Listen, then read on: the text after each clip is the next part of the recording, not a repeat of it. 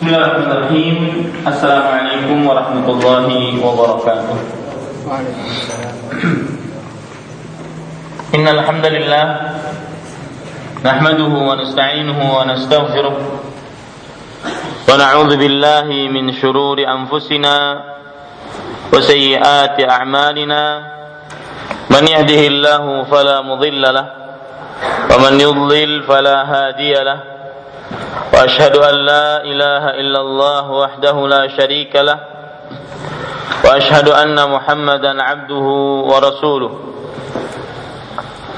يا أيها الذين آمنوا اتقوا الله حق تقاته ولا تموتن إلا وأنتم مسلمون. يا أيها الناس اتقوا ربكم الذي خلقكم من نفس واحدة وخلق منها زوجها وبث منهما رجالا كثيرا ونساء واتقوا الله الذي تساءلون به والأرحام إن الله كان عليكم رقيبا. يا أيها الذين آمنوا اتقوا الله وقولوا قولا سديدا يصلح لكم أعمالكم ويغفر لكم ذنوبكم. ومن يطع الله ورسوله فقد فاز فوزا عظيما. أما بعد فإن أصدق الحديث كتاب الله وخير الهدي هدي محمد صلى الله عليه وعلى آله وسلم وشر الأمور محدثاتها وكل محدثة بدعة وكل بدعة ضلالة وكل ضلالة في النار. Alhamdulillah kita bersyukur pada Allah Subhanahu wa taala pada hari ini Senin atau malam Selasa tanggal 3 atau 2 Jumada Tsaniyah 1435 Hijriah kita duduk bersama mengkaji ayat-ayat suci Al-Qur'an ataupun hadis-hadis Rasul Sallallahu Alaihi Wasallam dan lebih rutinnya membaca kitab Bulughul Maram min Adillatil Ahkam yang ditulis oleh Al Hafidh Ibnu Hajar Al Asqalani rahimahullahu taala. Salawat dan salam semoga selalu Allah berikan kepada Nabi kita Muhammad sallallahu alaihi wa alihi wasallam pada keluarga beliau, para sahabat, serta orang-orang yang mengikuti beliau sampai hari kiamat kelak. Dengan nama-nama Allah yang husna dan sifat-sifat yang mulia, kita berdoa, Allahumma inna nas'aluka ilman nafi'an wa rizqan tayyiban wa amalan mutaqabbala. Wahai Allah, sesungguhnya kami memohon kepada Engkau ilmu yang bermanfaat rezeki yang baik dan amal yang diterima. Allahumma amin. Bapak Ibu, saudara-saudari yang dimuliakan oleh Allah Subhanahu wa taala.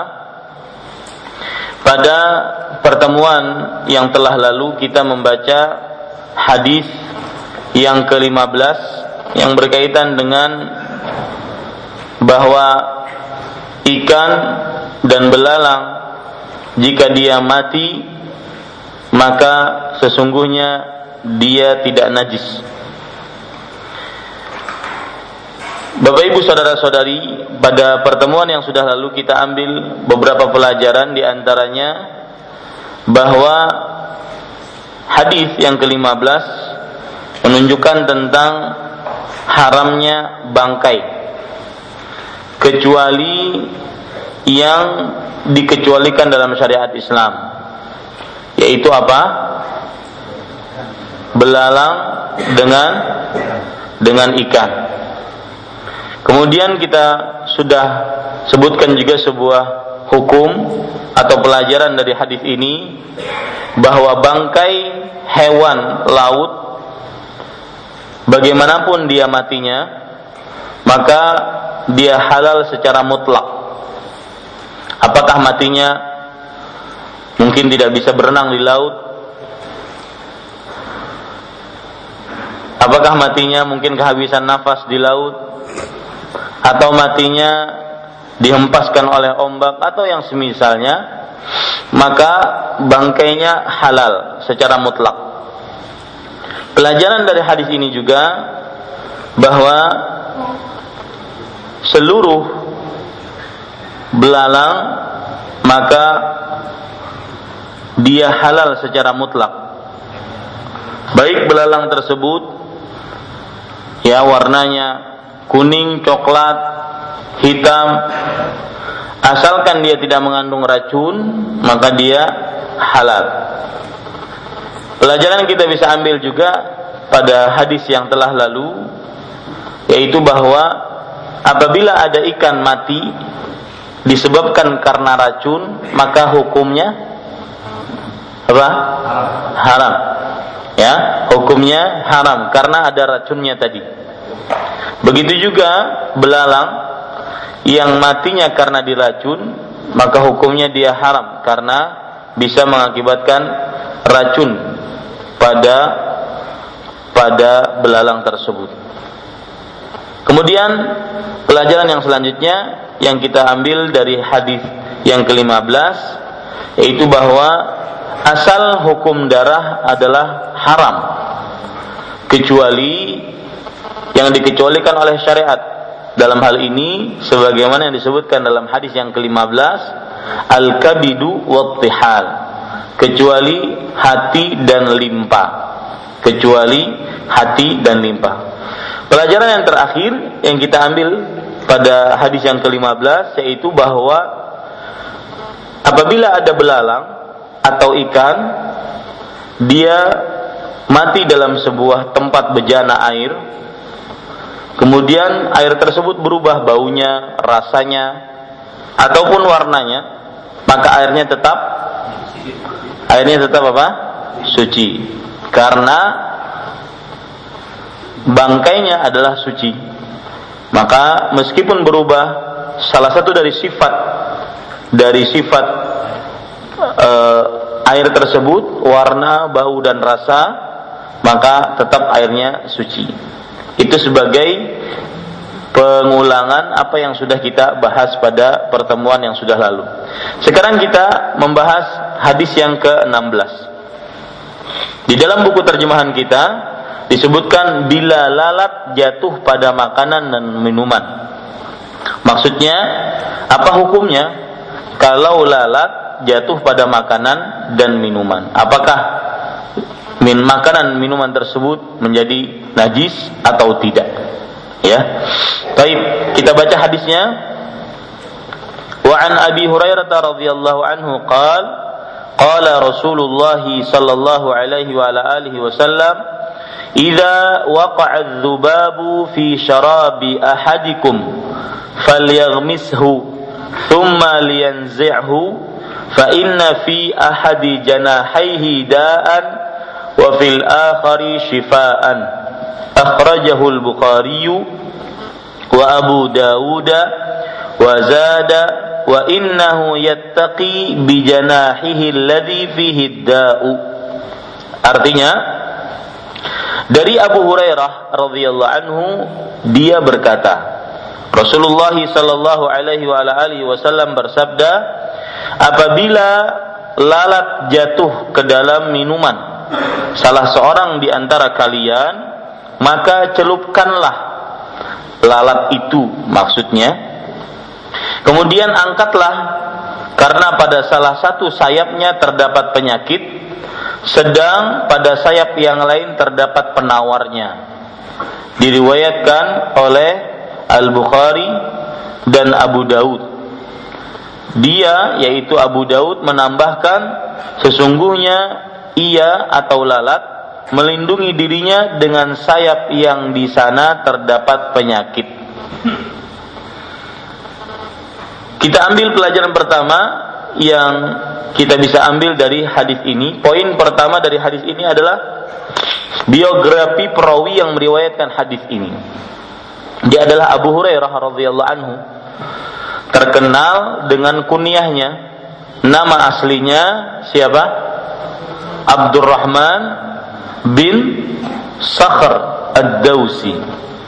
Nama Abdurrah nama Abu Hurairah radhiyallahu anhu adalah Abdurrahman bin Sakhar Ad-Dausi. Taib. Poin yang kedua yang kita ambil dari hadis ini adalah bahwa hadis ini maknanya yaitu Idza waqa'a dzubabu fi syarabi ahadikum. Jika apabila lalat jatuh ke dalam minuman salah seorang di antara kalian. Lalat di dalam bahasa Arab adalah hewan yang disebutkan atau e, hewan yang disebutkan dalam bentuk seperti lebah, nyamuk dengan segala macam bentuknya, kemudian kutu yang bisa terbang, kemudian juga kupu-kupu, kemudian juga semut, kemudian juga lalat. Jadi kata az-zubabu di dalam bahasa Arab mengandung makna-makna tadi. Nah, ini nanti penting nanti karena ada pengambilan hukum dari sini. Dalam bahasa Arab, kalau orang menyebut az-zubabu, maka maksudnya adalah bisa lebah, bisa nyamuk, bisa kutu bisa eh, kupu-kupu uh, bisa semut ya bisa kecoa. Dan yang paling terkenal az-zubab maknanya adalah lalat nah ini para ikhwan sekalian dirahmati oleh Allah Subhanahu wa taala. Kenapa az-zubabu dinamakan zubab Kenapa lalat dinamakan zubab dalam bahasa Arab? Karena saking banyaknya dia bergerak. Jadi nempel sana, nempel sini nggak pernah berhenti itu. Ya. Maka manusia nggak pernah berhenti zubab. ya. Itu namanya zubab. Kenapa lalat dinamakan zubab? Karena dia tidak pernah berhenti. Ya. Kemudian di sini disebutkan apabila lalat jatuh ke dalam minuman salah seorang dari kalian. Minuman di sini lafat dari Imam Bukhari. Minuman salah seorang dari kalian. Jadi kalau ada air, ada gelas di dalamnya ada air, minuman berarti. Ya. Sedangkan di sana ada lafat yang lain fi ina'i ahadikum.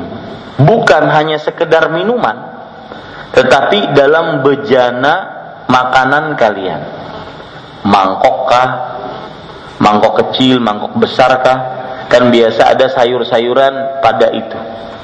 Nah kenapa saya ingin menjelaskan ini? Karena nanti hukumnya bukan hanya pada minuman tetapi juga minuman dan makanan. Nah di sini pentingnya mengumpulkan riwayat-riwayat hadis Memang yang kita baca sekarang Idza waqa'a dzubabu fi syarabi ahadikum apabila lalat jatuh ke dalam minuman salah seorang di antara kalian. Minuman di sini memang. Tapi di sana ada lafat lain yang juga sahih. Oh berarti Ustaz, lafadznya macam-macam. Iya. Lafadznya bermacam-macam.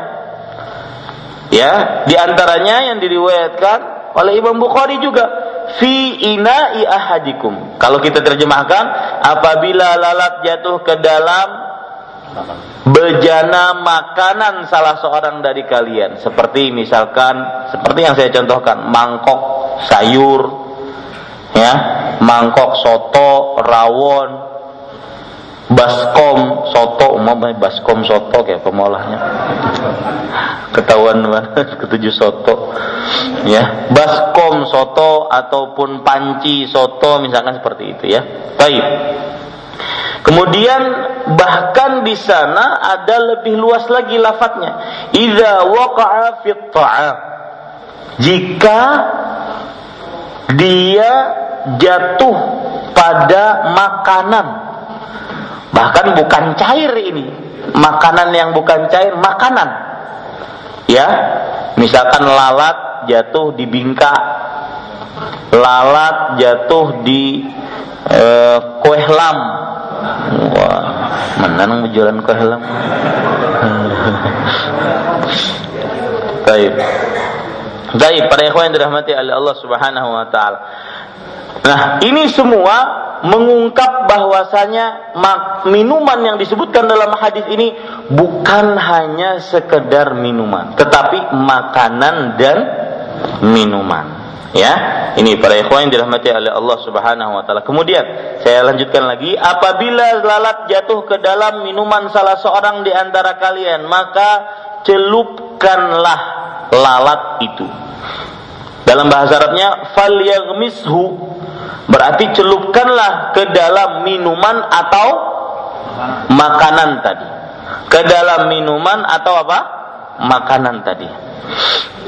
Ini sebagaimana disebutkan dalam hadis Inna ahada janahaihi az-zubabu summun wal akharu shifa'un fa idza waqa'a fi at-ta'ami famquluh fa innahu yuqaddimu summa wa yuakhiru syifa. Sesungguhnya salah satu dari sayap lalat itu ada racun dan sayap yang lain ada obat. Maka jika lalat nemplok jatuh di makanan kalian, famkulu. Famkulu itu artinya masukkanlah lalat tersebut ke dalam makanan tersebut. Sesungguhnya dia mendahulukan racun dan mengakhirkan pengobatannya. Ya, mengakhirkan obatnya atau penyembuhan dari racun tersebut. Nah, ini para ikhwan yang dirahmati oleh Allah Subhanahu wa taala. Jadi, yang dimaksud di sini adalah memasukkan seluruhnya. Seluruh dari lalat tersebut dimasukkan.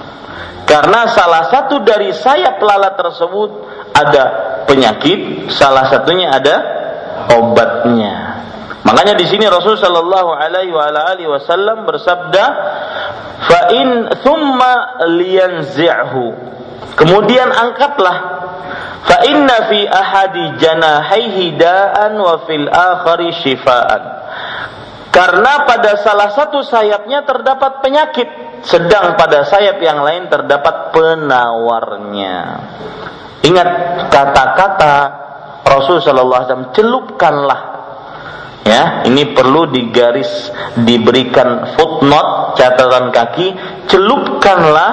Ini adalah perintah hanya untuk bimbingan, bukan kewajiban.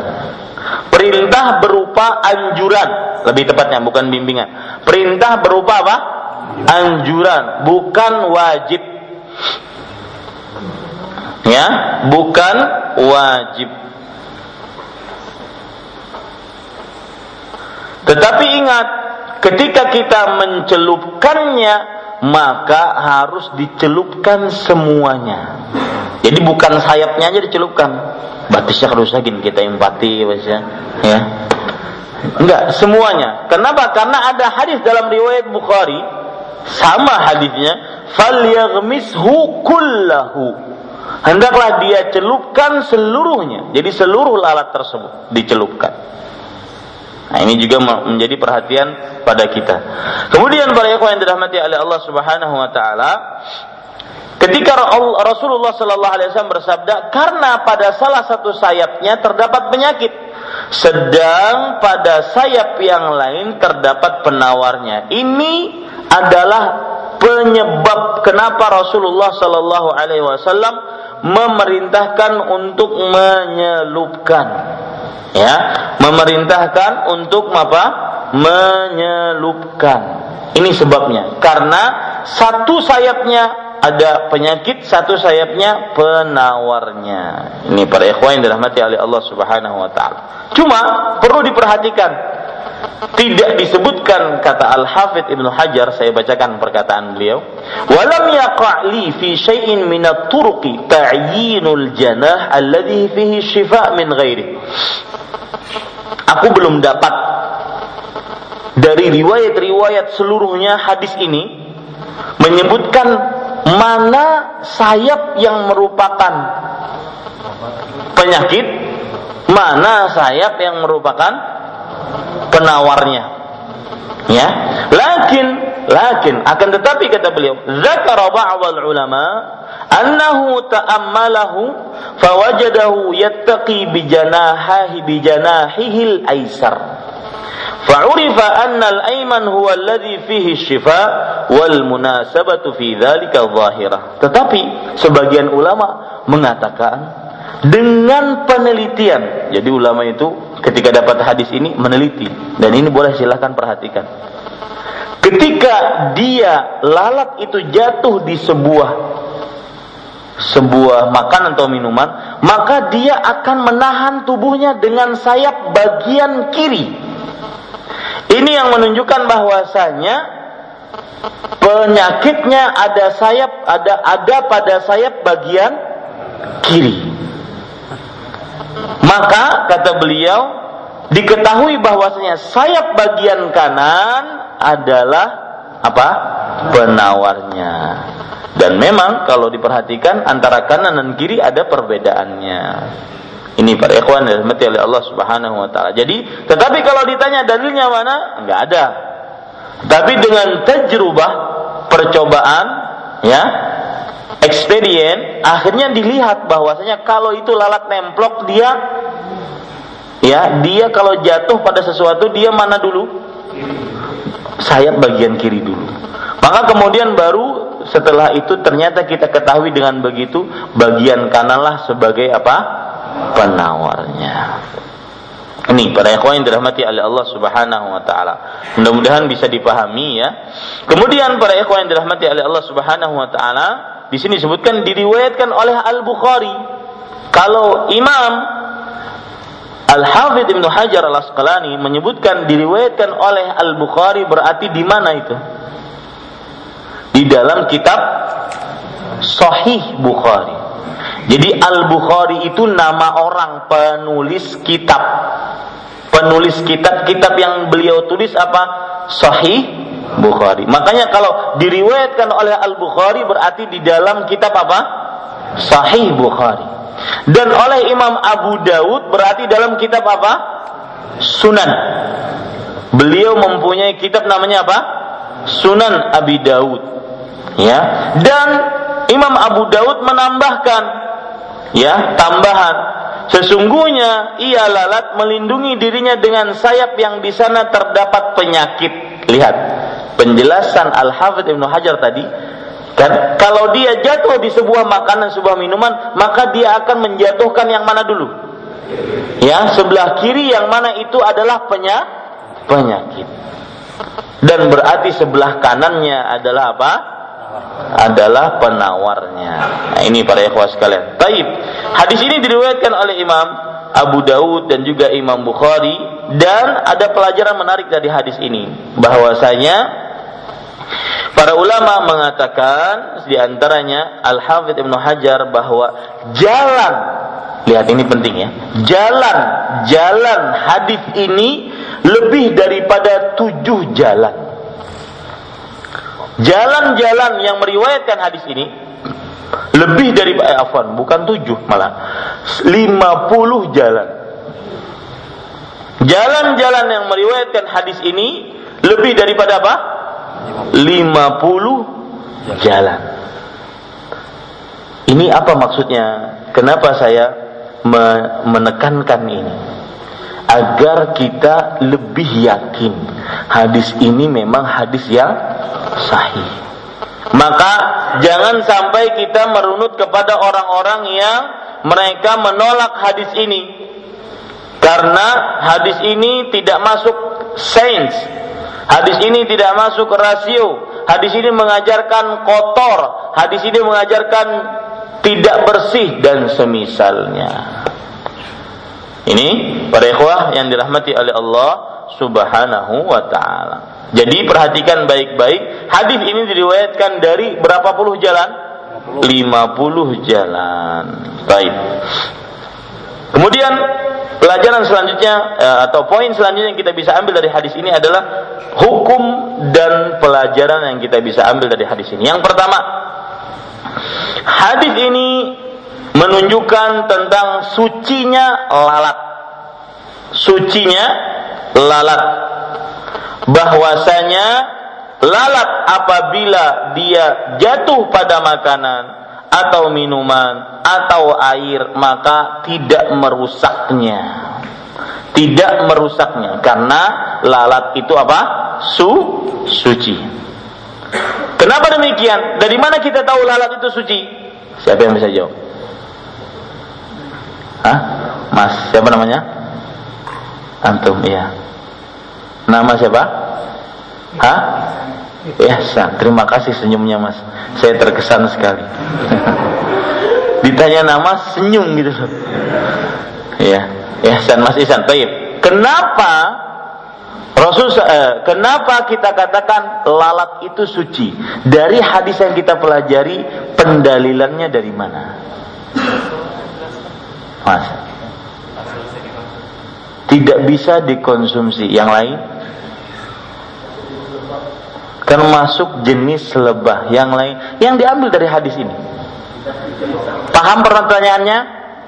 Kita katakan hukum yang kita bisa ambil dari hadis ini bahwasanya hadis ini menunjukkan tentang sucinya lalat. Dari mana? Ah.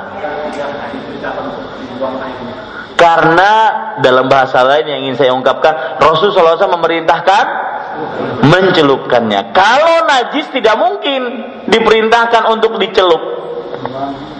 Ya, ya, jazakumullah khairan atas jawabannya. Ini para ikhwas Jadi pelajaran pertama yang kita bisa ambil hadis ini adalah apa? Bahwasanya hadis ini menunjukkan tentang sucinya lalat. Pelajaran yang kedua yang kita bisa ambil dari hadis ini adalah hadis ini memerintahkan untuk mencelupkan lalat seluruh tubuhnya. Mencelupkan lalat pada seluruh tubuhnya. Saya ulangi lebih baik bahasnya begini. Hadis ini menunjukkan perintah untuk mencelupkan seluruh tubuh lalat. Nah, ini lebih mudah dipahami. Ya.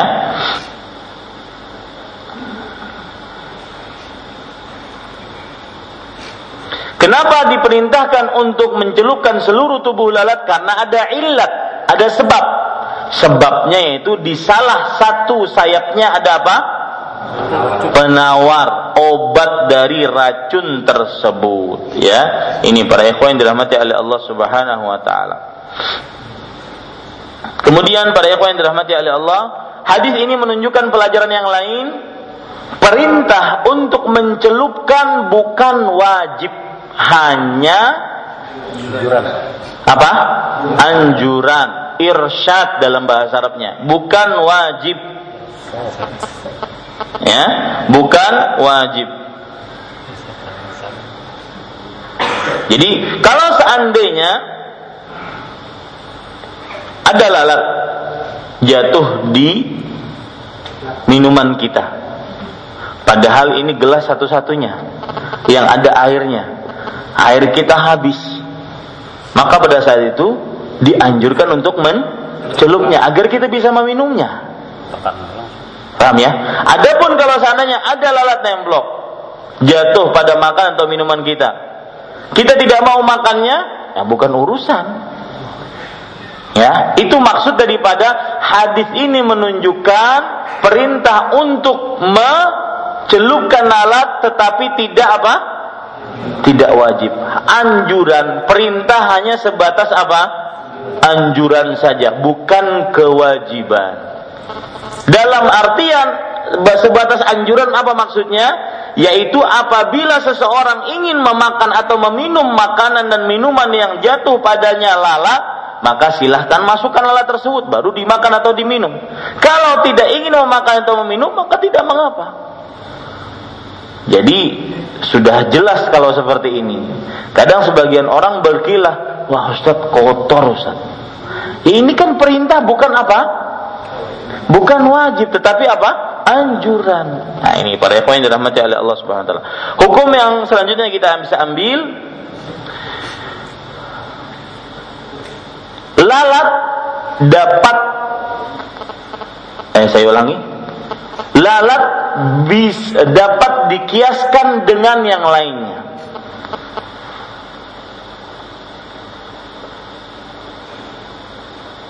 Lalat dapat dikiaskan dengan hewan-hewan lainnya.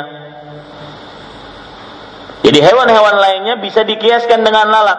Nah jenis hewan-hewan yang dikiaskan dengan lalat bagaimana?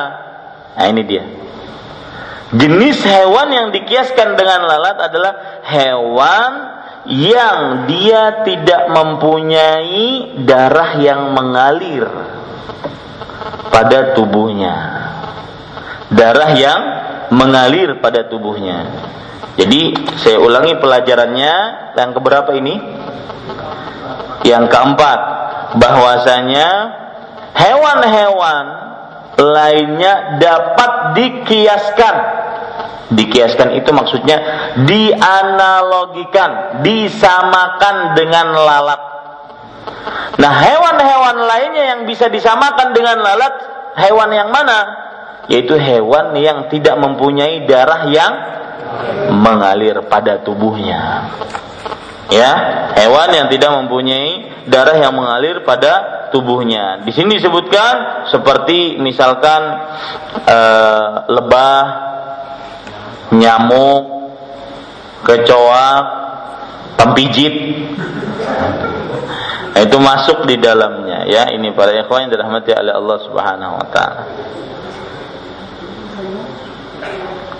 Tadi dulu mendengar ada orang bupandir, lawas kada mendengar itu. Tadung kangak jana. Hah? Tadung kangak. Tadu ngakak dah. Nah, pokoknya kayak itulah. Tulawas mana sudah kan mendengar subhanallah. Ya. Baik, para ikhwan yang dirahmati oleh Allah Subhanahu wa taala. Perhatikan baik-baik.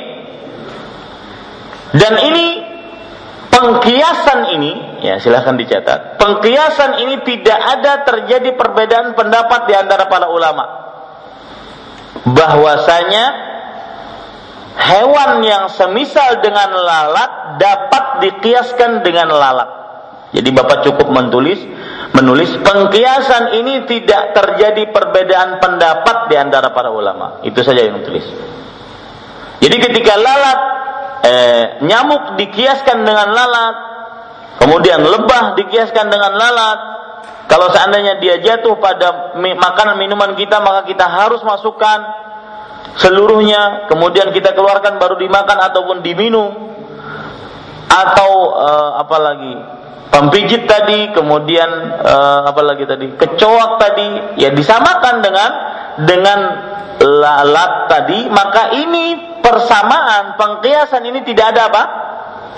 tidak ada perbedaan pendapat padanya. Saya bacakan perkataan Ibnul Munzir yang diambilkan di dalam dari kitab Al-Awsat. Qala Ibnul Munzir, qala awamu ahli ilm Artinya kebanyakan para ulama berkata la yafsudul ma bi mautidz dzubabi wal khunfusa wa nahwihima. Artinya tidak merusak tidak rusak air dengan matinya lalat pada air tersebut atau yang semisal dengan lalat tersebut. Kemudian beliau mengatakan wala a'lamu fihi khilafan dan aku tidak mengetahui ada terjadi perbedaan pendapat di antara para ulama dalam hal ini illa ahadu qaulai Syafi'i kecuali salah satu dari pendapat Imam Syafi'i rahimahullahu taala. Imam Nawawi juga mengatakan Qala an-Nawawi rahimahullah was-sahihu fil jami' at-taharatu lil hadis wa li'umumil balwa wa 'asril ihtiraj. Pendapat yang benar bahwasanya seluruhnya suci. Mau lalatkah, mau nyamukkah, mau pempijitkah, mau kutukah, mau apa lagi? Kecoakah, ya, semuanya suci berdasarkan hadis ini dan karena banyaknya manusia mendapatkan hal-hal tersebut dan sulitnya seseorang untuk terlepas dari hal itu. Ya. Nyamuk kalau masuk, maka pada saat itu dicelupkan. Tetapi sekali lagi, pencelupan ini perintahnya hanya berupa apa? Anjuran, bukan wajib. Ya, maka dia nyaman minumnya saat sudah ya setelah ya. ya. Kalau hendak diminum juga, sayang es campurnya sudah nungkar larang-larang, masukkan, keluarkan, minum. Ya, paham ya para ikhwas sekalian dirahmati oleh Allah Subhanahu wa taala. Kemudian para ikhwan yang dirahmati oleh Allah Subhanahu wa taala, hadis ini menunjukkan tentang terdahulunya Islam memberitahukan tentang ilmu kedokteran dari bahaya lalat.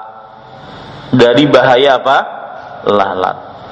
Dan lalat itu kan macam-macam saya pernah diberitahu oleh seseorang bahwa lalat hijau yang besar itu apabila jatuh pada sebuah makanan maka dia akan meninggalkan apa? kotoran kotorannya itu bukan sekedar kotoran tetapi ulat yang apabila itu masuk kepada makanan dan kalau tidak bersih dibersihkan dia akan masuk ke dalam perut kita dan menjadi binatang di dalam perut kita Nah, betianan hambulang di sana. Nah, ini para ikhwan yang dirahmati oleh Allah Subhanahu wa taala. Taib, azan dulu.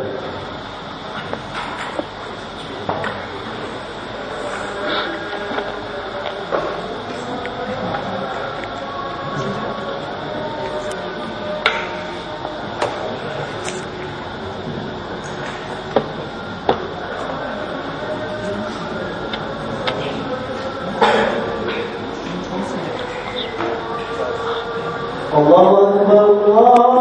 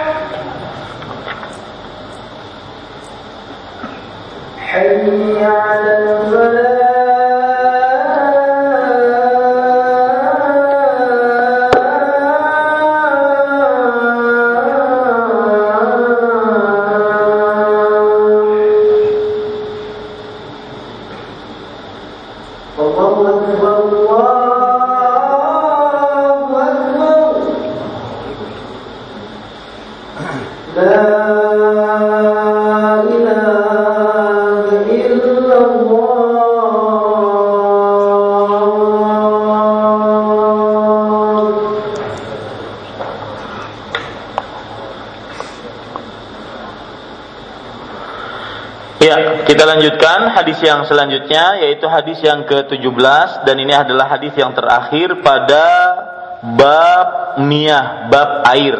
Alhamdulillah alladzi bi ni'mati tatimmus salihat. Allah memudahkan kita untuk menuntut ilmu. Wa an Abi Waqid wa an Abi Waqid al-Laitsi radhiyallahu anhu qala Qala an-nabiy sallallahu alaihi wa alihi wasallam ma quti'a minal bahimati wa hiya hayyatun fahuwa mayyitun. Akhrajahu Abu Dawud wa Tirmidzi wa hasanahu wa lafdhu lahu. Artinya dari Abu Waqid Al-Laitsi radhiyallahu anhu dia berkata Rasulullah sallallahu alaihi wa ala alihi wasallam bersabda bagaimana saja yang saya ulangi bagian mana saja yang dipotong dari binatang yang hidup maka bagian itu adalah bangkai. Diriwayatkan oleh Abu Daud dan At-Tirmidzi dia pun menghasankannya. Lafaz ini adalah lafaz At-Tirmidzi. Artinya eh, apa? Poin yang pertama dari hadis ini biografi perawi yang meriwayatkan hadis ini yang meriwayatkan hadis ini adalah Abu Waqid Al-Laitsi. Abu Waqid, setiap kali kali ada Abu Waqid itu berarti kunyah ya. Kalau ada Abu, Abu itu kunyah. Kalau bahasa Banjarnya abahnya. Abahnya Waqid ya. Abu Waqid Al-Laitsi. Nah, berarti nama beliau adalah Al-Harith. Nama beliau Al-Harith bin Auf Al Harith bin Auf. Dan beliau termasuk daripada orang-orang yang masuk dalam agama Islam. Ya orang-orang yang masuk dalam agama Islam yang pertama-tama masuk Islam. Meskipun asli beliau kota Madinah.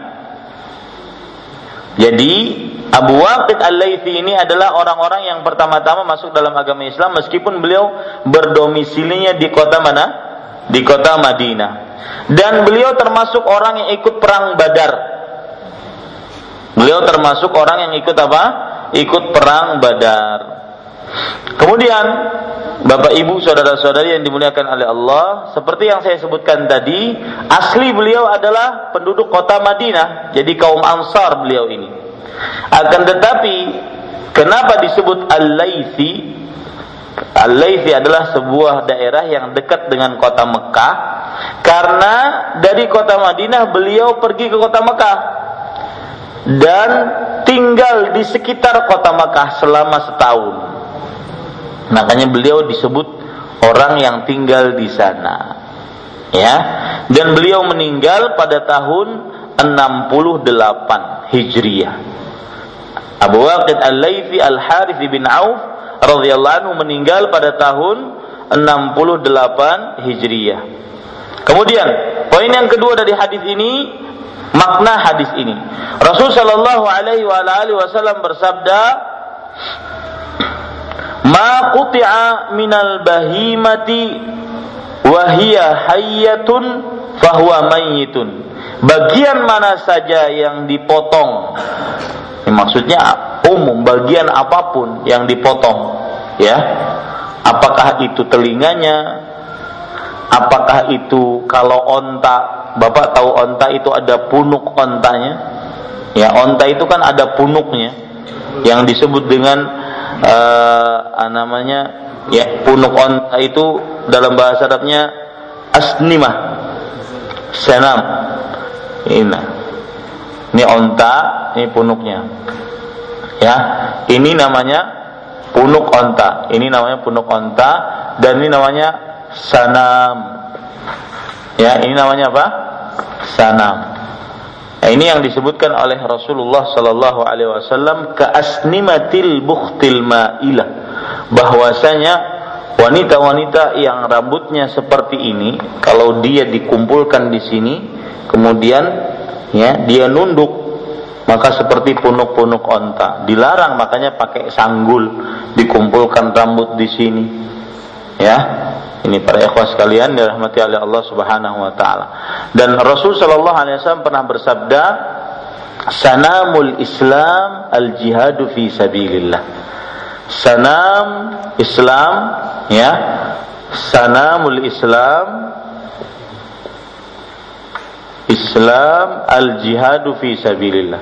Artinya puncak yang paling tinggi dari Islam, amalan yang paling tinggi dari Islam adalah apa? Berjihad di jalan Allah. Nah, ini ini disebut dengan sanam punuk onta. Baik itu kalau punuknya diambil, dipenggal, ya, makuti aminal bahimah, bagian mana saja, baik itu buntutnya, ya, saya yang menyembelih diambil buntutnya jadikan sop buntut sementara. Diambil buntutnya ya atau diambil kukunya. Maka bagian mana saja yang dipotong dari binatang yang hidup maka bagian itu adalah bangkai. Arti bangkai berarti najis haram untuk dimakan. Ya arti bangkai berarti apa najis, haram untuk dimakan. Dan ini disepakati oleh para ulama. Yang seperti ini disepakati oleh para ulama bahwasanya semua yang dipotong dari binatang yang eh, bagian mana saja yang, yang dipotong dari binatang yang masih hidup maka dia adalah bangkai. Apa contohnya? Telinga. Contohnya lagi tanduk, kaki, kemudian buntut seperti yang saya katakan tadi ekornya. Kemudian e, sanam ya yaitu punuk ontaknya ini kebiasaan orang-orang Arab jahiliyah. Atau juga mohon maaf e, apa namanya telur dari kemaluan kambing. Itu dipotong dimasak sama mereka orang Arab jahiliyah. Ya nah, itu bangkai. Ya itu bangkai. Dikebiri maksudnya Nah, ini bangkai ya. Dan ini kata Syekhul Islam Ibnu Taimiyah, "Hadza muttafaqun alaih bainal ulama." Dan ini adalah disepakati di antara para ulama bahwasanya setiap bagian mana saja di tubuh binatang yang dipotong dan binatang tersebut masih hidup, maka dia adalah apa? Bangkai. Kita salat dulu. Sallallahu Nabi Muhammad walhamdulillah alamin.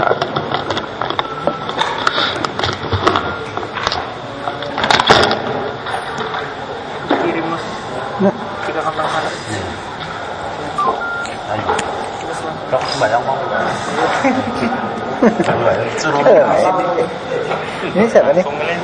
Ini biar ya. Ini, ini bang. Kalau bang. Oh, nazar-nazarnya.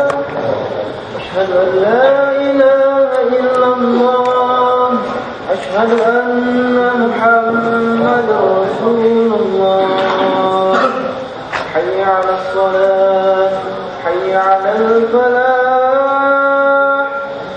قامت الصلاة قد قامت الصلاة الله أكبر الله أكبر لا إله إلا الله Sampai suhu berkumata diluruskan rapatkan sapnya isi yang kosong di kanan kiri yang sampai sapnya tidak lurus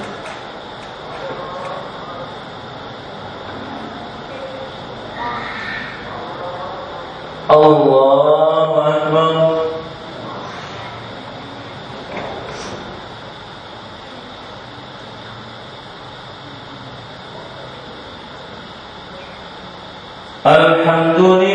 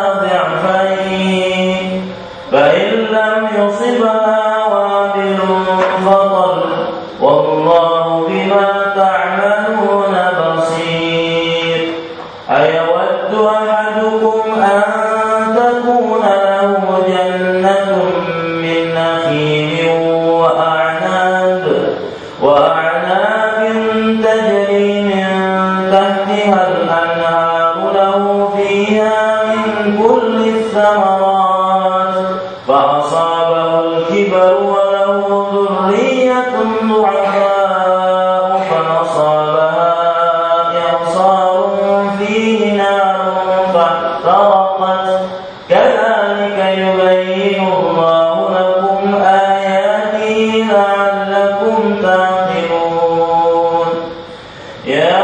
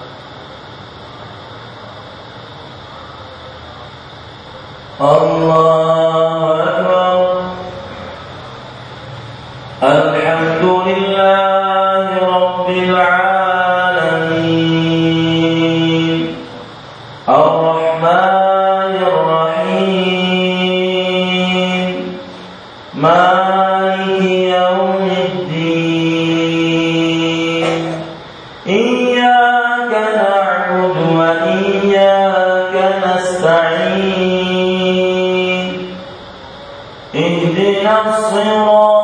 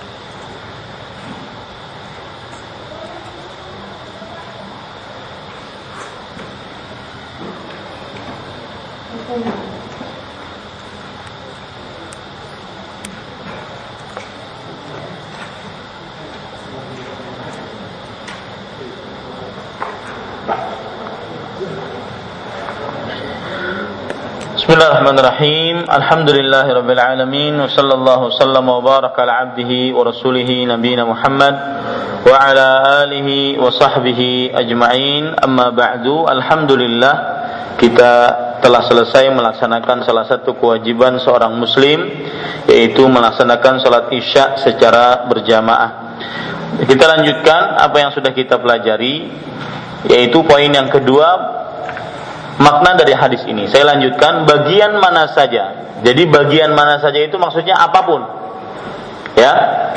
Entah itu telinga, tanduk, kemudian kaki, tangan, kemudian buntut atau ekor yang dipotong dari binatang yang hidup kalau kita melihat bahasa bahasa Arabnya dalam hadisnya ini, minal bahimati wahya hayyatun.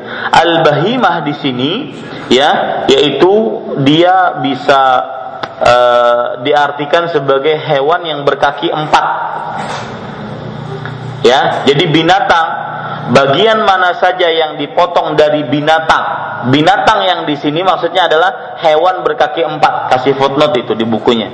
Binatang di sini maksudnya adalah hewan yang berkaki empat. Ya, seperti apa? Onta, kemudian sapi, anjing, ya, dan hewan-hewan berkaki empat lainnya. Yang hidup maksudnya yang dia masih hidup dia ada kehidupan pada tubuhnya, maka bagian yang dipotong tadi itu adalah bangkai. Bangkai di sini maksudnya adalah najis. Disamakan dengan hewan-hewan bangkai yang tidak disembelih atau mati tanpa disembelih. Nah, ini disebut dengan bangkai. Jadi bagian mana pun dari hewan yang dipotong, yang hewan tersebut masih hidup, maka potongannya itu adalah apa? Bangkai. Jadi ada kambing ada sebagian kebiasaan orang Arab jahiliyah kambing hidup dia potong dia kebiri uh, apa namanya? Uh, kemaluannya tersebut. Ya. Nah ini ini adalah bangkai. Dia potong ekornya ini adalah bangkai. Ya. Nah Para ikhwah sekalian dirahmati oleh Allah Subhanahu wa taala diriwayatkan oleh Abu Daud dan At-Tirmidzi. Dan dia pun yaitu dia di sini kembali imam kepada Imam At-Tirmidzi menghasankannya. Jadi Imam Tirmidzi menghasankan hadis ini. Lafat ini adalah lafat At-Tirmidzi. Apa maksud lafat ini adalah lafat Imam Tirmidzi? Berarti lafat yang kita baca sekarang itu diambilkan dari Sunan At-Tirmidzi. Lafat ini adalah lafat at-Tirmidzi maksudnya lafat yang kita baca sekarang ma quti'a minal bahimati wa hiya hayyatun fahuwa mayyitun. Bagian mana saja yang dipotong, dipotong dari binatang yang masih hidup, maka bagian itu adalah bangkai. Ini lafat adanya dalam kitab apa? Sunan At-Tirmidzi. Oh, berarti di sana ada lafat lain dalam Sunan Abi Dawud, tetapi maknanya hampir sama saja. Ya, itu maksudnya lafat ini adalah lafat Imam At-Tirmidzi. Maksudnya lafat yang kita baca sekarang dari hadis ini diambilkan dari kitab Sunan Sunan apa? At-Tirmidzi. Ya ini para ikhwas sekalian. Baik. Dan hadisnya sahih, tidak ada keraguan di dalamnya alhamdulillah. Kemudian pelajaran yang kita bisa ambil dari hadis ini satu, apa saja yang dipotong dari hewan yang masih hidup maka dia bangkai. Apa saja hewan, bagian hewan yang dipotong dan dia masih hidup, maka dia bangkai. Apa saja bagian hewan yang dipotong dan dia masih hidup, maka dia adalah bangkai. Ya, bagian mana saja? Bagian badannya kah? Ya. Bagian betisnya kah? Pahanya kah? Pokoknya kalau hewannya masih hidup maka yang potongannya di, yang tadi menjadi bangkai. Kemudian pelajaran yang kedua dari hadis ini Dikecualikan dari hadis ini adalah ikan dan belalang. Dikecualikan dari hadis ini adalah ikan dan belalang. Maksudnya, ya, ikannya masih hidup, kelepak kelepak kelepak kelepak dipotong buntutnya. Hah? Buntut ekor ikannya. Bangkai atau tidak bangkai? Tidak bangkai. Ya, tidak tidak bangkai. Ah, seperti itu, ya. Jadi kalau seandainya tapi itu sadis sekali ya. Hmm. Saya ngelihat dulu sering dibawa kecil-kecil dibawa ke pasar. Ngelihat haruan. Maka tangkungannya itu khusus sebenarnya. So, ya, subhanallah. Maka yang berjualan ikannya kadang-kadang lima puluh ribu aja sih langsung dipangkong sidin. Baik, pada ikhwan yang dirahmati oleh Allah Subhanahu wa taala, jadi dikecualikan dari hadis ini adalah hewan apa? Ikan dan dan belalang. Kemudian dikecualikan juga dari hadis ini adalah bulu kemudian kalau ayam itu apa? Bulunya itu apa? Bulu juga. Hah? bulu ayam. Hah? bulu. Ayam ya. Yang yang bisa dicabut itu. Nah kalau dicabut itu bukan bangkai. Ya domba digunting bulunya. Ya e, apa namanya? E, e, apa domba itu di atasnya apa? Wallnya itu di, di apa? Digunting maka itu bukan bukan masuk dalam hadis ini. Jadi tulis dikecualikan juga dari hadis ini. Bulu. Bulu rambut kemudian rish itu apa dalam bahasa Indonesianya? Kalau ada ayam kemudian kan ada sayap-sayapnya itu ayam yang sayap-sayap uh, ada sayap dari ayam Hah? Bukan halar bukan. Uma Banjarbana. Bukan sayapnya. Jadi uh, kalau kita ada punya kemoceng. Nah, itu apa namanya? Bulu ayam ya. Nah, ya dikecualikan dari hadis ini adalah rambut, wol, kemudian bulu ayam, jika dipotong bukan pada tubuhnya. Nah, tulis gitu. Jika dipotong bukan pada tubuhnya. Jadi kalau seandainya alernya ya, sayapnya yang dipotong yang pada tadi halar tadi, ya, sayapnya yang dipotong maka itu apa? Bangkai. Tapi kalau bulunya yang dicabut, maka dia apa? Dia tidak bangkai. Dikecualikan dari hadis ini. Misalkan ada e, domba, wallnya begitu tebal, kemudian digunting untuk diambil wallnya. Maka wallnya itu karena tidak mengambil dari asal badan binatang yang masih hidup tadi, ya maka itu tidak najis itu adalah suci. Nah, dikecualikan dari hadis ini beberapa hal. Ya.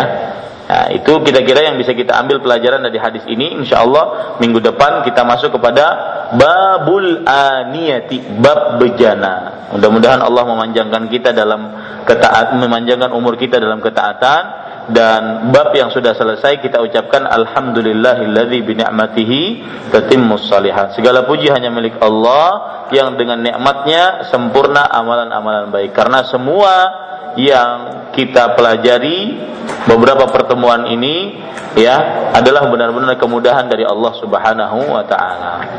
Demikian wallahu alam sallallahu nabi Muhammad walhamdulillahi rabbil alamin. Silahkan jika ada yang ingin bertanya ataupun menambahkan. Nah.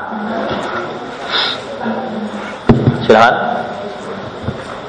Uh, Ustaz, sedikit perlu penjelasan lebih detail berkaitan dengan pendapat para ulama bahwa setelah lalat masuk ke bejana, ke gelas, dicelupkan, cuman dianjurkan untuk diminum ataupun tidak.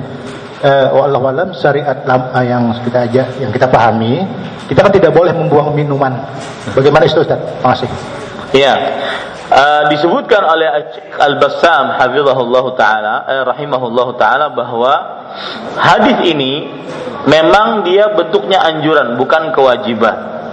Akan tetapi ya lebih baik mengamalkan hadis ini makanya dianjurkan. Tetapi kalau dikatakan wajib tidak. Lebih baik mengamalkan hadis ini. Ya, lebih baik mengamalkan hadis ini. Jadi ketika ada lalat jatuh pada makanan atau minuman, maka masukkan kemudian teruskan makannya. Dikeluarkan dulu lalatnya, kemudian diteruskan makan atau minumannya. Ya, nah, kata-kata lebih baik tadi berdasarkan dalil yang salah satunya disebutkan tadi. Kita dilarang untuk membuang makanan atau minuman, tetapi tidak sampai kepada derajat wajib. Ya, tidak sampai derajat wajib harus dimakan, harus diminum. Ya, demikian. Wallahu a'lam. Nah. Ada yang lain? Silakan. Minta diulangi Ustadz penjelasan tentang lalat yang hinggap di kue lam tadi Ustadz. Itu apakah kalau dicelupkan tidak mungkin kan? Nah, kalau apa? Di, di, yang menempel di kue lam tadi atau bingka tadi Ustaz. Masih hanya masak ah, kue lamnya. kalau seandainya ya dia ini khusus kue lam aja kah?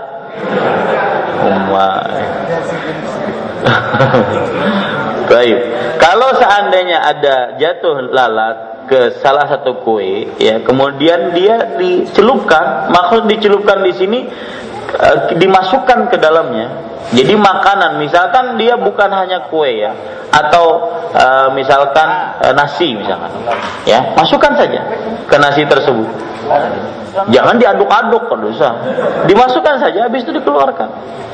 Ya, seperti itu. Jadi tidak perlu kita uh, masukkan sampai dalam seluruhnya kena enggak, enggak perlu.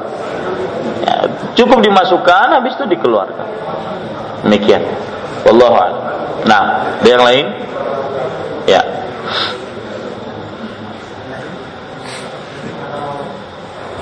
Anda mau tanya uh, bagaimana adab uh, membunuh ikan itu Ustaz? Apa sama dengan eh, binatang-binatang uh, sembelihan lainnya? Bagus. Kan biasa kita melihat di pasar-pasar itu dipukul langsung Ustaz, jadi mati. Ya. Bagaimana itu Ustaz? Ada hadis Rasul sallallahu alaihi wasallam, "Inna Allah katabal ihsan ala kulli syai." Sesungguhnya Allah Subhanahu wa taala telah menuliskan atau mewajibkan untuk berbuat baik terhadap setiap sesuatu. Fa idza qataltum fa ahsinul qitlah. Jika kamu membunuh, maka bunuhlah dengan baik. Ini maksudnya hewan-hewan yang tidak disembelih. Ya, bunuhlah dengan baik. Seperti misalkan ya hewan-hewan yang tidak disembelih kalau misalkan dia menyakiti kita ada hewan kan yang menyakiti kita dan boleh kita kita boleh membunuhnya seperti misalkan e, semut semut yang apa namanya yang yang besar maka karena dia sudah menggigit kita boleh kita matikan dia akibat karena dia menggigit dan mengganggu kita tapi jangan jangan dimutilasi oh rasakan nih kamu Jangan. Ya. Ada juga seperti tadi cecak. Ya. Cecak kita diperintahkan untuk membunuhnya. Ya. Tapi ya sudah sudah dibunuh jangan uh, terus kita atau kita siksa dia tidak boleh. Nah di sini ada pertanyaan, bagaimana membunuh nyamuk dengan alat? Ya, atau lalat alat apa namanya itu? Raket. Raket nyamuk ataupun yang pakai listrik itu. Apakah boleh atau tidak? Maka jawabannya ya boleh. Karena dia termasuk hewan yang mengganggu manusia. Terutama pada makanan diperbolehkan. Dan ini bukan berarti masuk ke dalam hadis Rasul Shallallahu Alaihi Wasallam yang dilarang membakar semut Kan ada hadis yang Rasul Shallallahu Alaihi Wasallam melihat orang membakar sarang semut. Karena ini juga uh, tidak boleh kita langsung bakar. Tetapi yang listrik itu tidak termasuk di dalamnya. Allahu a'lam. Nah, kemudian Rasul SAW bersabda, "Wa idza dzabhtum fa ahsinu Jika kalian menyembelih, maka sembelihlah dengan sembelihan yang baik. Falyuhidda ahadukum syafratahu wal yurih dzabihatahu. Hendaknya kalian jika ingin menyembelih maka tajamkan dulu pedangnya. Kemudian bersegeralah dalam menyembelih. Jangan lambat-lambat. Ha, rasakan nih kamu. Ha, ya. Jangan. Makanya di mazhab Imam Syafi'i itu uh, saya belum meneliti juga tetapi orang yang mengaku mazhab Imam Syafi'i kadang-kadang mengatakan tidak boleh diangkat. Ya, sebenarnya bukan tidak boleh tetapi maksudnya adalah disegera dalam menyembelih. Kalau diangkat jadi bangkai jar. Ini tidak benar ya yang penting bersegera dalam menyembelih itu yang menjadi ukuran ya karena itu yang me memudahkan hewan yang disembelih. Nah, adapun ikan yang ditanyakan tadi maka wa idza jika kalian menyembelih eh, jika kalian membunuh maka bunuhlah dengan baik. Mungkin cara yang terbaik membunuh ikan seperti itu. Ya? Karena kalau seandainya dia dalam keadaan hidup langsung disembelih lebih sakit mungkin. Mungkin seperti itu cara menyembelihnya. Ya. Habis dicatuk, disisik, di apa? disisiki, di, disiangi. Habis itu ada yang dibakar, ada yang digoreng. Ya, habis itu dimakan, sampai ada yang kadang-kadang sampai tulang-tulangnya dimakan ganas manusia ya, subhanallah dan itu bersyukur kepada Allah ya ya saya pernah membahas perkataan Imam Ahmad. Perhatikan ini mudah-mudahan menjadi pelipur lara bagi yang suka mengeluh dengan kehidupannya. Imam Ahmad rahimahullah pernah berkata innama huwa ta'amun duna ta'am wa syarabun duna syarab wa libasun duna libas wa innama hiya ayyamu qalail sesungguhnya minuman itu di bawah minuman. Makanan di bawah makanan dan pakaian di bawah pakaian. Dan sesungguhnya kehidupan ini hanya hari-hari yang berbilang saja. Apa maksud beliau? Ceritanya ada sebagian ulama yang menceritakan bahwa anak Imam Ahmad mendapatkan hadiah dari pe, apa namanya pemerintah dan biasa pemerintah memberikan hadiah kepada ulama-ulama besar. Kemudian diterima oleh anak Imam Ahmad. Imam Ahmad pada waktu itu tidak ada di rumah. Setelah diterima datang bapaknya yaitu Imam Ahmad. Apa ini? Ini hadiah dari pemerintah. Kembalikan. Wahai bapakku, kita kan tidak pernah makan seperti ini. Buah yang ini tidak pernah. Ya. Kue seperti ini tidak pernah. Pakaian seperti kita tidak pernah memakainya. Kembalikan kata sang bapak. Kembalikanlah. Taat kepada orang tua dikembalikan. Setahun berlalu Imam Ahmad bertanya kepada anaknya, "Wahai anakku, apakah selama setahunan kamu pernah merasakan kelaparan, kehausan, telanjang? Kata sang anak, tidak. Alhamdulillah. Saya kami tidak kita tidak pernah merasakan kelaparan, kehausan dan telanjang. Segala puji hanya milik Allah. Kemudian beliau mengatakan, Innama huwa ta'amun duna ta'am. Wahai anakku, makanan itu ada makanan yang kadang-kadang untuk orang-orang yang levelnya tinggi dan ada makanan yang memang khusus untuk orang-orang yang dibatasi rezekinya. Ada orang yang sarapan sampai 50 sampai 100 ribu rupiah sarapan saja. Ya. Ada orang yang sarapan cuma uh, cuma satu cangkir kopi kemudian untuk dua Berapa dapatnya? Hah? 3000 dapat? 3000. Ada orang seperti itu. Nah, yang bisa seperti itu maka itulah jatahnya. Yang bisa seperti ini itulah jatahnya. Yang keliru adalah memaksakan atau terlalu meremehkan. Yang bisa seperti ini dia terlalu engken. Yang bisa seperti itu dia terla, dia hanya bisa seperti ini dia terlalu berlebih-lebihan. Akhirnya semuanya masuk ke dalam kategori terlalu berlebih-lebihan. Coba, dan ini hikmah Allah. Allah mempunyai nama Al-Hakim dalam penciptaannya. Uh, saya pernah ke Arab Saudi, mungkin sini sudah pernah saya ceritakan. Saya pernah ke Arab Saudi. Eh, saya, di Arab Saudi kita laki-laki selalu ke pasar. Perempuan jarang ke pasar. Sampai beli ikan itu kita. Maka harga-harga ikan kita tahu. Ada ikan yang saya tanya, ini berapa ikan? Kata dia, 5 real 2 kilo.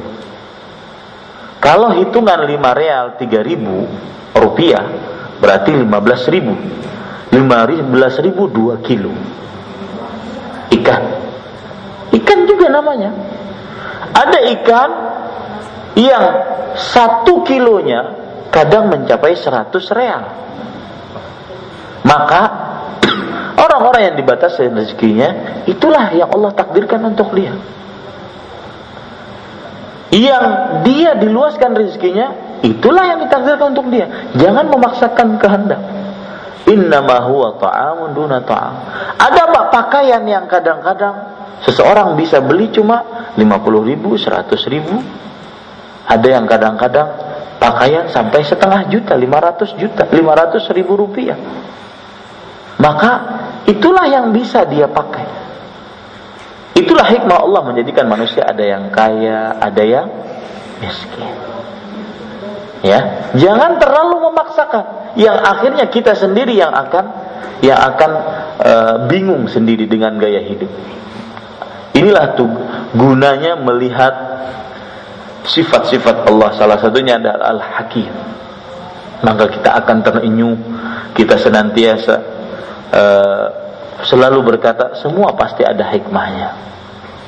Semua pasti ada hikmahnya. Ini para ikhwah sekalian. Dan yang paling penting lagi, innama hiya ayyamu qalail. Ya. Sungguh dia cuma hanya hari-hari berbilang. Setelah itu selesai. Meninggal. Pindah ke alam yang hakiki. Saya pernah katakan, kalau seandainya dunia bukan hanya untuk beramal, maka pantas kita untuk minta mati kepada Allah. Capek, Pak. Ya, penuh problematika. Anak sekolah kita mikirin di jalan sama siapa. Jangan-jangan begini. Ya. Penuh dengan problematika risiko permasalahan. Kalau saya berkata begini mungkin si fulan nanti akan e, tersinggung. Kalau saya melakukan seperti ini mungkin akan begini. Penuh dengan permasalahan. Kalau saya dagang begini mungkin akan rugi, mungkin akan untung. Penuh dengan spekulasi permasalahan. Itulah dunia. Ya, maka yang tergila-gila dengan dunia sudah sudahi. Sudahi. Cukup. Anda menggilai sesuatu yang semu yang tidak abadi, tidak kekal. Orientasikan akhirat. Selalu berpikir, ya Allah, bagaimana mati saya? Ya Allah, bagaimana akhirat saya? Ya Allah, surga kah neraka Itu yang selalu ada dalam pikiran. Itu yang membuat seseorang tegar hidup di dunia. Seorang sabar dalam menghadapi problematika hidup. Ini para ikhwan yang dirahmati oleh Allah Subhanahu wa taala. Dan salah satu pelajaran yang menarik juga dari perkataan Imam Ahmad, lihat, beliau mengatakan kepada anaknya, Apakah kita selama ini selama satu tahun kelaparan, kehausan, ya, kemudian tidak pakai pakaian? Tidak. Yang paling penting dari fungsi makan dan minum adalah apa? Menegakkan tulang sulbi agar bisa beribadah. Makanya Rasulullah SAW bersabda, Hasbul adami luqaimatun yuqimna sulbah. Cukup untuk anak Adam. Ya, beberapa suap saja yang dengannya dia apa namanya? menegakkan tulang sulbinya. Fungsi pakaian apa? Hah? Menutup aurat. Itu kan fungsinya. Pakaian mungkin 500 juta, satu miliar harganya pakaian, 10 juta. Tetapi tidak menutup aurat, dosa. Tidak masuk ke dalam apa yang diinginkan dari pakaian tersebut. Kan begitu. Yang paling penting tujuannya adalah apa? Ini para ikhwan yang dirahmati oleh Allah Subhanahu wa taala. Jadi sesuatu yang dipaksakan akan terlalu berlebihan nanti. Itu yang membuat berat diri seseorang. Ya. Makanya Islam itu sangat mudah. Anda datang ke majelis ilmu, tidak mesti harus pakaian pakai jubah semua putih semua, enggak mesti. Ya. Mau pakai tapih, mau pakai baju sesirangan, apa saja yang mudah kita pakai. Yang penting menutup apa? Aurat. Ini, ini yang membuat hidup seseorang apa adanya tidak dibuat-buat. Dan itu yang membuat hati kita tenang. Ya. Ini para ikhwan yang dirahmati oleh Allah Subhanahu wa taala. Ada orang kadang-kadang ini biasanya anak-anak muda sih. Mau pergi misalkan ke tempat-tempat khalayak ramai. Pertama ke kacamata, karena dilapas. Pakai jaket, kena lapas pulang. Pakai sepatu, kerusagin, kena pakai sendal jigin. Macam-macam. Kenapa? Karena bukan jati diri dia yang dia buat-buat. Dia memakai sesuatu bukan karena keperluan, tapi karena hanya keinginan. Nah, ini pada ikhwas sekalian. Itu yang diajarkan oleh Rasul Shallallahu Alaihi Wasallam. Hidup sesuai karena itu kan cuma bekal. Bekal dalam perantauan masa kita harus sedemikian rupa. Yang lebih luar biasa lagi kita perhatikan di kehidupan manusia kadang-kadang kalau untuk urusan dunia luar biasa. Tapi kalau untuk urusan akhirat yang paling uncit ya pokoknya urusan akhirat seadanya tapi urusan dunia luar biasa ini para ikhwah sekalian dirahmati oleh Allah Subhanahu wa taala maka perhatikan baik-baik itu. Kalau urusan akhirat semestinya itu yang lebih luar biasa lagi. Ini untuk kepentingan kita akhirat. Urusan contoh, saya beri contoh biar lebih mudah ya. Nuntut ilmu. Ini kan urusan akhirat. Bawa pulpen yang mbah menulis mati, mbah menulis mati. Bahkan gini-gini kan. Menungkar ya kayaknya subhanallah. Contoh ya ya, ini para ikhwas sekalian. Tapi kalau urusan akhir jawab ya, perhatikan. Saya mohon maaf menyinggung sedikit. Contoh, dokter kah, tukang bengkel kah, ya, pakai baju khusus kan? Saya banyak dulu teman-teman di Arab Saudi baju khusus baju bengkel. Di sini obeng nomor 19, 18, 17. Di sini lengkap. Ya, Oh, pokoknya lengkap. Begitu juga dokter kan lengkap pakaiannya. Urusan dunia. Dunia kalau dicari paling lengkap. Tapi giliran akhirat, ya, itu kopiah sudah lawas. Hendak berhadapan lawan Allah Subhanahu wa taala. Sudah. Jangan ditimbai kopiahnya. ya, kalau seandainya tidak mampu membeli, ya ini pada sekali, tidak mampu membeli, maka ya dikumpulkan uangnya. Kita itu kadang-kadang masuk ke dalam hadis eh, ke dalam firman Allah, tilka idzan qismatun dhiza. Yang demikian itu adalah pembagian yang tidak rata. Untuk keperluan akhirat kita yang itu kekal abadi. Ya, kekal abadi kita seadanya. Tapi untuk keperluan dunia mau yang paling wah. Ini para ikhwan sekalian. Bukan saya mengajarkan untuk ah udahlah miskin-miskin aja, gak usah-usah. Bukan.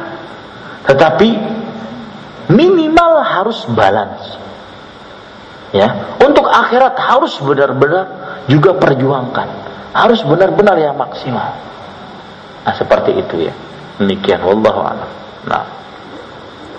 Yang lain? Nah, bismillah. E, terkait ini Ustaz. E, setahu anak e, binatang penyu Ustaz.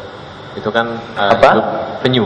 Penyu. Penyu kan hidup di dua alam, tapi dia lebih condong yang lebih karena di luar banyak yang dengar. Nah. Iya. Eh, dia dia cenderung hidup di darat Ya. sehingga dihukumi sebagai hewan darat sehingga harus disembelih Ya. penyu. Cuman kan penyu itu sangat sulit sembelihnya Ustaz.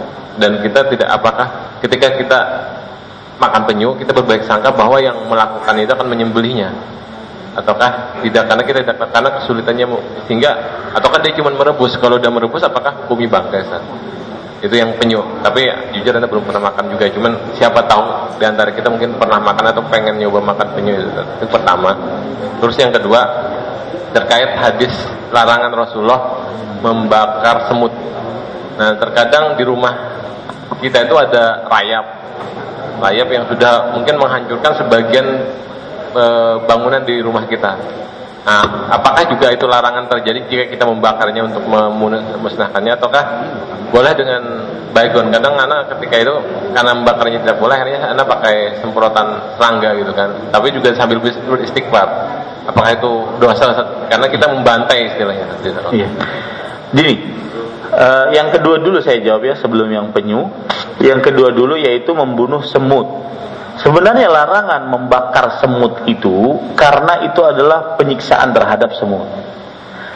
Tetapi ada kaedah apabila semutnya bermasalah dengan kita, maka tidak apa tidak mengapa kita bunuh dengan cara apa pun.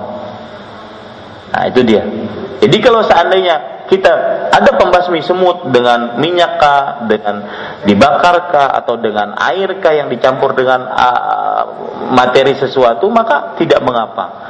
Jadi larangan untuk membakar semut apabila dia tidak mengganggu kita, malah kita bakar dia. Tetapi ketika dia mengganggu kita, mengganggu rumah, maka di, dia, di, kita diperintahkan bahkan untuk me, membunuhnya dengan cara apa pun. Dalil dari hadis dalil dari permasalahan ini adalah hewan-hewan fasik seperti ular, tikus, kalajengking, ya, hewan-hewan fasik. Nah ini karena dia mengganggu, ya bahkan bisa menyebabkan kebakaran, maka dia diboleh dibunuh seperti itu. Wallahu a'lam. Adapun penyu, saya sampai sekarang belum tahu hukumnya, maka saya tidak bisa jawab. Mungkin bisa nanti saya cari. Apakah dia hewan e, bar, hewan darat yang berarti harus disembeli, ya, ataukah hewan laut yang berarti dia e, kalau bangkainya halal, dan apakah dia halal atau tidak saya tidak tahu. Allah dan bisa kita cari nanti fatwa-fatwa ulama kontemporer tentang hewan penyu ini. Uh, penyu dalam bahasa Arab as-sulahfa. As ya baik. Ibu-ibu ada pertanyaan? Ya silakan. Dulu sejenis penyu ya ya ini kita pending dulu. Saya tidak tahu hukumnya. Nah Nah, dari radio nggak ada, BBM nggak ada. Ya, cukup kiranya kita cukupkan dengan kafaratul majlis. Subhanakallahumma bihamdika, syadu an la ilaha illa anta astaghfiruka wa atubu. Kami e, dari Masjid Imam Syafi'i mengundang Bapak Ibu saudara-saudara sekalian untuk rapat umum jamaah dan pengurus sekalian karena ada yang perlu dibicarakan Kamis malam Jumat. Ya, Kamis malam Jumat. Untuk hadir silahkan hadir bersama.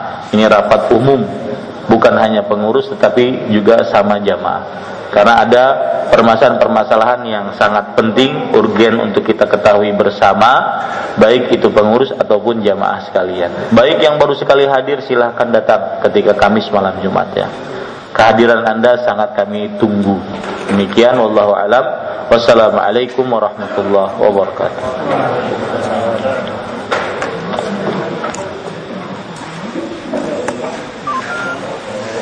Di, di pos